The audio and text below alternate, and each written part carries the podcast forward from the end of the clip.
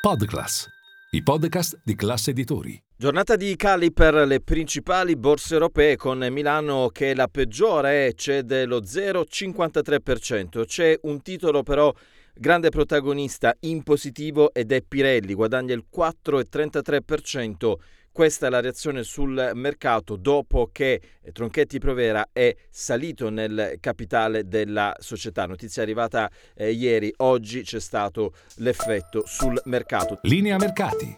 In anteprima, con la redazione di Class CNBC, le notizie che muovono le borse internazionali. Tre titoli invece più venduti, che sono quelli che poi pesano maggiormente sul listino, le banche. Eh, c'è BPM innanzitutto, meno 4,86%, vendite anche su MPS, Biper, Unicredit, in generale tutti i titoli eh, bancari sono andati male, in molti casi ci sono delle prese di profitto. Lo spread resta sotto i 170 punti base, torna a recuperare il eh, petrolio dopo i cali di ieri. Sul fronte eh, del mercato obbligazionario c'è stato un boom di richieste da parte degli investitori per i due titoli di Stato collocati via sindacato dal Ministero dell'Economia. Il Tesoro ha collocato 10 miliardi di euro di BTP a 7 anni con scadenza eh, nel 2031, lo spread è stato fissato a 6 punti base sopra al BTP novembre 2030